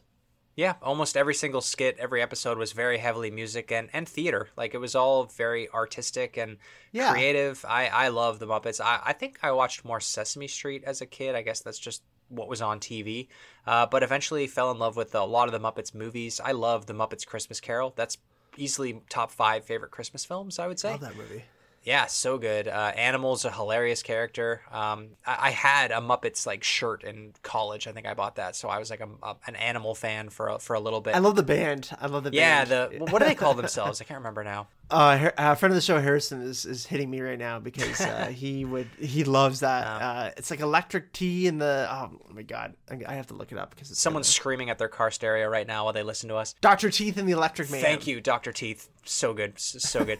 uh, but this was the last Muppets game before Muppets were acquired by Disney back in 2004. So this was the last pre-Disney era thing that we ever got in terms of games. Uh, there's 10 Muppet-centered video games plus random other Disney games, Sesame Street games that they appear in. And this game features 39 mini games. So we crushed the 30 mini game benchmark. Uh, this game has nine extras. Uh, I actually really like the opening like intro of this game. I think that it kind of reminds me of like a Muppets episode, but it, it's kind of strange because you're not watching puppets. You're watching animated Muppets in in a GameCube engine uh, talk to each other. Yeah. So it doesn't really. it almost breaks your brain watching it. It was really weird. I'm not sure how I liked it, like actually watching it. It was. I mean, I understand why they did it that way because if you did like a live action, it would be kind of messed up. Well, I actually, well, it's funny, funny you say that, Mike, because I actually thought of like a really meta idea, and that would be like the Muppets are live action. So you start off with the Muppets being live action, and then they have a GameCube. So you get to see the Muppets playing a GameCube, like like it's the Ah. Muppet Show, but the GameCube is on it. And I guess for the PS2 version, they're playing a PS2. This would get to be like way too much production, obviously, for what this game is. But I would like it to be like really super meta, where the Muppets are playing their own video game on the Muppet Show, and then like so like Fozzie's playing as Fozzie. So like you're playing the Muppets playing the Muppets video game. Yeah, yeah, that that's a great idea. I mean, there's no way they would have implemented this in 2003, but it's uh, it's a cool idea, and Yeah. I mean, it's Muppets. I, you know what? At least they're on a cruise this time and not on like just a board. Yeah. So they're they're doing something different But here. so many, how many Mario Party games take place on a cruise? Like I think of Mario Party Seven right off the bat. I, Yeah, I I think guess almost all of them point. start off as a cruise. Damn it. Yeah. I, I, I, I, I gotta give it credit though because I do like the aesthetic. They they it's the UI and, and everything is much cleaner here. It looks like a real game opposed to most of these other ones so far. It looks unique enough. It doesn't look like a full Mario Party clone. Uh, at this point, it um, you know this is mass media again. This is the, the third game we've seen from them today, Yep. but it looks quite different from their Pac-Man Fever and the, the Shrek game. Yes. Uh, so I'll give them that. Um, the graphics look quite good for the most part. Like they they look better than I would have expected. Um, for like for a Muppets Yeah. game. Uh, and I do like the ability to play as you know all the Muppets. But the the thing that really weirds me out, Neil, is seeing the Muppets' feet. Yeah. and their legs. Yeah, I know that's always been a problem. Especially like I think the first time we saw Kermit's feet was when he was riding a bicycle, and that was one of the strangest things you could have possibly seen in the '60s or '70s when that came out. Uh, Yeah, I don't like that at all. Yeah. Mm-hmm. It, it, it really kind of takes away the magic for me because now they're just generic characters. well, how do you get around that though? In a, like, I guess a kart racer. Yeah, I, I, I well, there are kart racing uh, mini games in here. Yeah. Uh, but uh, uh, there's actually a Rocket League esque video game, uh, a mini game in this. I don't know if you saw it. No. But uh, it, the ball kind of starts off in the middle, and you're in like a sand buggy, uh, or dune buggy, I should say, and uh, you're kind of riding around trying to hit the the the beach ball uh, into certain areas. See, Rocket League, that's another example of a game that that would have just been a mini game in a party Yeah. game if, if party games were still around, but they made that into a phenomenon. Rocket League was one of the biggest things I can, one of the biggest games I can think of from like Yeah. 2014. Yeah, that's that's really cool. I don't have a ton to say about this game, but I, I love that it's it's a Muppets game using the Muppets voice actors, which I feel like we haven't had a chance to say yet up to this point, where all the characters are like back. Frank Oz is there. Uh, Jim Henson would have passed away at this point, so Brian Henson, his son, I think, was doing it. Brian Henson is doing Kermit the Frog, and like all the all the voice actors are here, which is great. So it makes it feel like that you're playing a Muppets product, which a lot of party games, a lot of car racers miss the mark on that. Like for some reason, Nickelodeon keeps putting out party games and fighters where the voice actors are not there, and it's it's it makes the game feel so hollow. So I'm glad the Muppets uh, had the foresight to do this uh, at a time when, like we talked about Disney being in a rough spot. I don't think the Muppets were doing all that well either in the early 2000s. No, I think there was a lot of just kind of throwaway Muppets movies and and stuff like that for sure. Yeah. Uh, and in terms of the game itself, so you can actually choose between long cruise and a short cruise, which I thought was a cool way to kind of break up this game. A long cruise is is a bit of a more of a free roam uh, around the the cruise ship. Uh, you're still on tiles. But um, you know, you roll at the start of your round, and you can go uh, like a set amount of spaces. Uh, but it's not as um, as hard and fast as the short cruise, which is basically just like um, uh, the first player selects a mini game for everyone to compete in, uh, and then they continue from that. And it's all about party favors. That's kind of the um, the currency in the game. Hmm, okay, that, that's pretty cool. I like it when the party games have something t- to bring to the table instead of it just being a board game because the Mario Party games really never have anything else to them. Um, so yeah, that's really cool. But uh, anyway, that's all I have to say about Muppets Party Cruise. Should we hit the back of the case and move on to the last game of the day? Let's do it. All right, come aboard the wackiest party boat around. Cruise with Kermit, Miss Piggy, Animal, plus all your favorite Muppets on the wildest party boat around. Play 30. Oh, I got that wrong. Play 30 fast and fun action packed minigames as you earn your way to the first class deck. Mike, before we move on, I gotta ask who's your favorite Muppet? I think I think it's ooh, hmm. because I would say just like a generic Miss Piggy, but I do like uh, Waldorf and uh, oh, what's his Statler and Waldorf? I think are their names. Yeah, I love I love them. The critics, Yeah. they're really funny. Classic. Uh, there, there, there's so many that I love. Animal, of course, uh, Doctor Teeth, but I think my all-time favorite is always Miss Piggy. I just I just love her candor and just how she is, uh, and uh, the fact that I. Uh, I remember learning that uh, she's voiced by by uh, by a man, and I was Yeah. like, "Oh my god!" yeah, that was mind blowing for me too. I don't think I knew that until I read Jim Henson's biography. Which, uh, listeners, if you're a fan of books, biographies like I am, you like the Muppets, I highly recommend the Jim Henson biography. It, it one of the first books that almost made me cry. Uh, really good book, and yeah, I learned a ton about. I, I think they talk a bit about Star Wars in that book too, but uh, really cool stuff. My favorite. Uh, Muppet, other than Kermit, I think Kermit's my easy choice Sure, for number sure, one, but that's everyone's. I love Swedish Chef. Um, man, Oh, and Beaker. Okay, Oh, okay. I should, I, yeah, I, yeah, Beaker. scratch Beaker. it all, scratch everything. Yeah, it's yeah, scratch. Me, me, me, me, I completely forgot about Beaker. Yeah, Beaker, absolutely. And Bunsen, yes, Beaker. Bunsen and Beaker are for sure so good, but I love the Swedish Chef story where uh, Henson was trying to come up with the idea for Swedish Chef, and he practiced speaking Swedish while driving around in his convertible. So, like for a while, just driving around LA, you'd get a young Jim Henson like yelling Swedish words, and like people would see him and like stare at him in the car while he's just doing basically gibberish. But he was coming up with the Swedish Chef character while driving around. I love that story. That's so good. I love that. Hilarious. But let's move on to the last game of the day here, which is One Piece Pirates Carnival. Came out on September 12th, 2006. Uh, it's also known as Shonen Jump's One Piece. Uh, that's, I guess, what it's called in other regions. This game was developed by H A N D. Uh, they're responsible Hand. hand. They're responsible for a lot of Japanese Nintendo games, uh, Final Fantasy games on uh, certain Nintendo systems. This game is published by Namco Bandai uh, to the world and just Bandai in Japan. It's also on PlayStation 2. This game rates a 4 out of 10, priced today at around $45. Uh, it's based, of course, on the manga from 1997 and the TV show from 1999, which I did not watch. And you can see our episode on One Piece, uh, uh, including Naruto and Dragon Ball Z.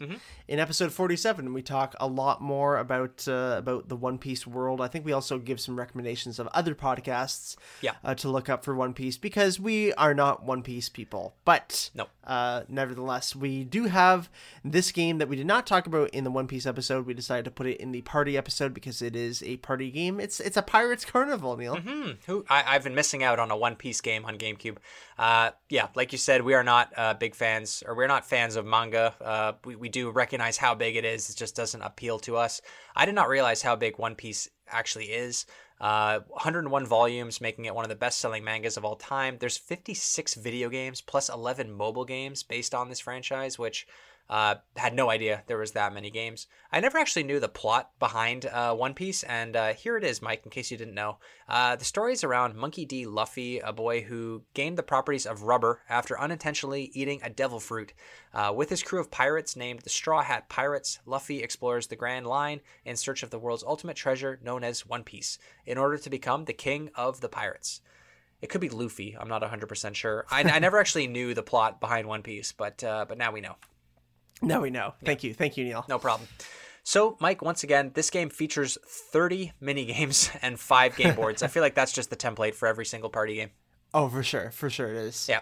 And once again, heavily inspired by Mario Party for the 50th time today. Uh, this game has a currency system as well, uh, so almost like combining Mario Party with Monopoly, which is kind of nice. The game is a little bit different than uh, like the the other party games that we've talked about. I feel like it's got way more of a Japanese feel to it. It almost looks Yes. like a like Animal Crossing with like a little bit of like it looks like it could be a JRPG if you're looking at screenshots, but then you realize nope, it's it's a party game. There's just so much going on on screen when uh, I feel like an old person yelling at clouds, but I like there's just so much going on in these games. It's hard to tell what's going on. Uh, but it is a party game. But there's really nothing. It's kind of hard to say this after just talking about so many party games. I feel like this is the most unique party game of the bunch. It is, yeah, it is for sure. There's the mini games are uh, like you said, very Japanese. Uh, there's a lot of the mini games involve kind of what One Piece is known for, which is uh, the hack and slash kind of um, style of, of gameplay, which is fine. And it's it's like it's like One Piece boiled down into small sections. Yeah. But the problem, the really just the problem with it is, is that it's not a complete game at in any sense of the word. No. Uh, it feels very much unfinished. There's not a whole lot of stuff going on in in terms of th- what you can do in this. The fact that the characters are all almost chibi versions of themselves also kind of took me out of it. It, it almost reminded me of the Shrek Big Head thing once again. Yeah.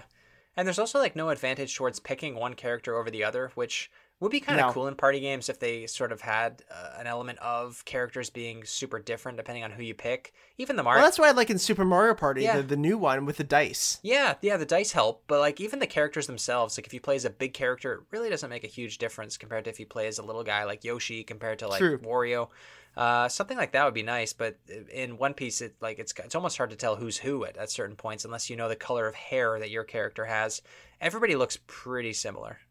Yeah, yeah, everyone looks pretty similar, and I mean the uh, uh, the way that it's done with the cards is is I guess more unique in that sense. Again, just like I, I'm gonna uh, saying the same thing over and over again, but yeah, it's just very very manga esque, very anime esque, which makes sense for it. Like it's it, the aesthetic works. The fact that it gets a four out of ten in a lot of reviews is, I mean, I would say somewhat unfair considering that Yeah. that it seems to be just as good as any other uh, games that we've talked about today, Mm-hmm. other than maybe Pac-Man versus. But yeah. Yeah, I'm trying to think of like any of these games being less than a five. Like in my opinion, I mean, rating systems are so hard to compare because it's one person's review from 20 years ago compared to our review. We know very little about One Piece, but looking at it as just a game, like it, it looks fine. Like it looks like it works. I mean, the controls might not be as tight as a Mario Party game, uh, but like if if you're a fan of One Piece, you had very little probably to go on back in the day, right? There was no uh, no Reddits and everything to go to go to. So you might ask, you might get this from like your aunt at Christmas time and probably still have a, a, a decent time. Um, it's Yeah. it's just not for us. yep, exactly. All right, let's hit the back of the case of One Piece Pirates Carnival, and then we will close out the episode.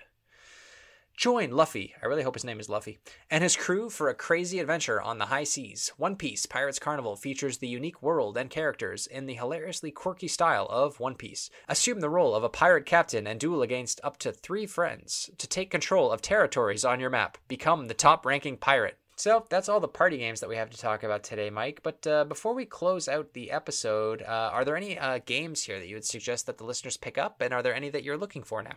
I think if you have a DS, pick up Namco Museum so you can play this Pac-Man versus because Nice. uh, yeah, that's probably the best way to play it because you can actually experience it on your own if you want.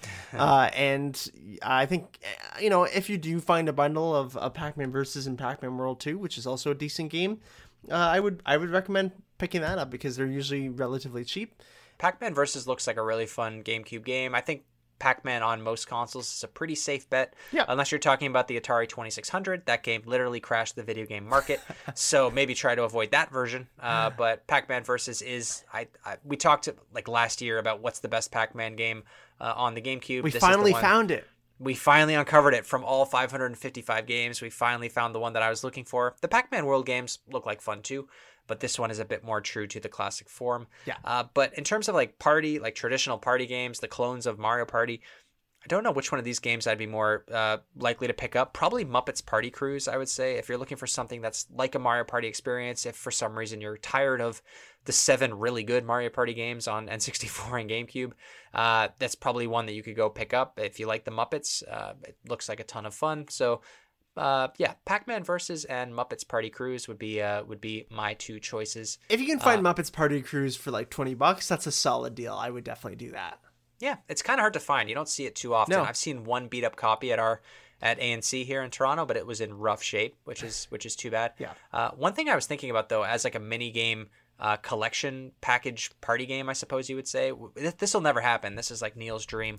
Would be to, to sort of combine like a whole bunch of mini games from other games, not even mini games, but like I think of Gwent from Witcher Okay. and like like the poker from Red Dead that you love so much, like like games like that, like tie them all together somehow so that I can play all of these games without having to buy like every single individual game. I can play know? the pool from Yakuza Zero finally. Exactly. Like put Yakuza Zero's pool in there, put poker from Red Dead Redemption in there, like darts from Final Fantasy VII in there, like just random games that you can play in other games. Yeah, I want all gonna of those. No, no, I was just thinking like that'd be so cool if I could play just, It just would be amazing. play Yeah. play this. You know, it'd be Yeah. really neat. And like let me play as Cloud from Final Fantasy VII and Geralt against each other. You know, in a little mini game. But uh, but I can't. So No. Oh well. That's a Yeah. dream.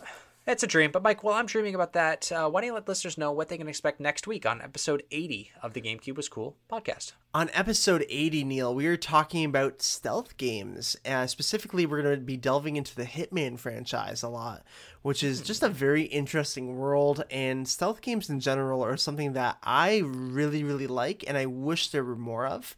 Uh, the genre itself is, um, I, I would say it's it's died off quite a bit from what it used to be.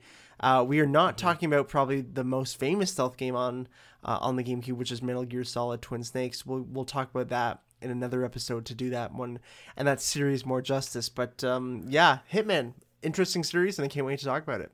Yeah, uh, you and I both really like James Bond games, which are kind of stealthy. You're way bigger on stealth games than me. I think you, you like the Hitman games, right? I do. It's uh, and I like um, Deus Ex, which is also Yes. Eidos. So hmm Yeah, I think stealth games are really a really neat niche genre. I guess they're not super popular anymore. I love the you know the Tom Clancy games are really neat back in the day as well. Uh, so that's going to be a ton of fun to talk about. Really looking forward to that. But until then, ladies and gentlemen, thank you so much for listening to episode 79 of the GameCube was Cool podcast. New episode every Thursday on all the major podcast services. Leave us ratings and reviews so we can make the show better. Remember, if you listen to us on Spotify, you can now leave us five stars. If you want to support the show, you can find us on Patreon. We are The GameCube Was Cool. Then you can follow us for free on Instagram. We are at The GameCube Pod. Share us with your friends and family. Tell Thelonious Neil says hi. Thank you so much for the support, and we will see you next week. gracias. Bye bye. GameCube. Over 600 games you've never heard of. GameCube. The product of what happens when you think inside the box. Why gracias? Well, because uh, it was in Cuba, uh, Spanish. Oh yeah, of course. I, I thought I thought I thought you were trying to do like a Puss in Boots thing there. Oh, oh no, no, that works too. Yeah, Antonio Banderas. Yes.